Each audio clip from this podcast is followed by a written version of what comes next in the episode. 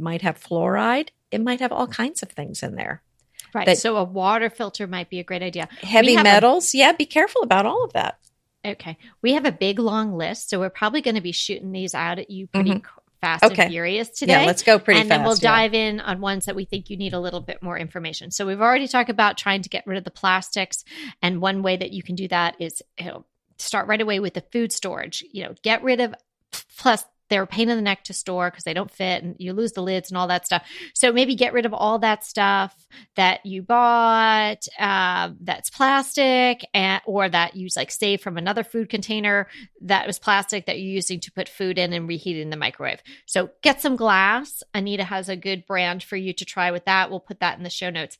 And then how about natural green cleaning supplies? Mhm. like uh, you know we've been telling you about our sponsor Aunt Fannie so fantastic. I mean you can't really get any better from that than them. And i can put a link to that environmental working group so you can see where their ratings are and what the other ratings are for these various products.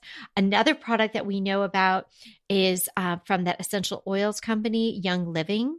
They make a product called thieves and some of you may have heard of this before It smells lovely. Yeah, Anita uses it in her diffuser. Apparently, I'm learning about this from my friend who's really into the essential oils, and we can put you in touch with her if you're interested in learning more about that. We'll put her info in the show notes. Um, but thieves, you can do everything from uh, put a drops of it under your tongue uh, to ward off illness, to cleaning your countertops to it, to putting it in, you know, mixing it in water and cleaning any surfaces in your home. She uses this for absolutely everything. hmm Yeah. And so it comes in a concentrate. So I guess you just have to use a little tiny bit of it. So that's a way, and everything is all natural, essential oils and things like that. So that might be something you want to explore. Yeah, and another thing, uh, you know, we all like uh, fabrics that are stain resistant, but the problem is they're treating them. How are they keeping these fabrics uh, from repelling uh, moisture and stains and water? They're treating them with chemicals, and a lot of times they're they're compounds like formaldehyde.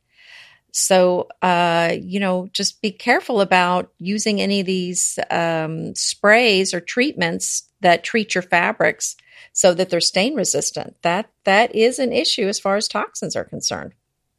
Now, I was wondering on that, you know, the Crypton fabric, Yes, do you think that that's treated that way? That one I don't know. Let's look into that because that Mhm. is, seems like such a great product. It would be too Yes. bad if that was there. Okay, Yes. here's one that's near and dear to Mhm. my heart the no shoes inside policy. Oh yeah. Okay, now this is not just. I would like to be that way. Well, and I just can can't be. with my guests. I am with my family, but I just can't tell my guests take your shoes off. Well, y- you're Miss Jerry.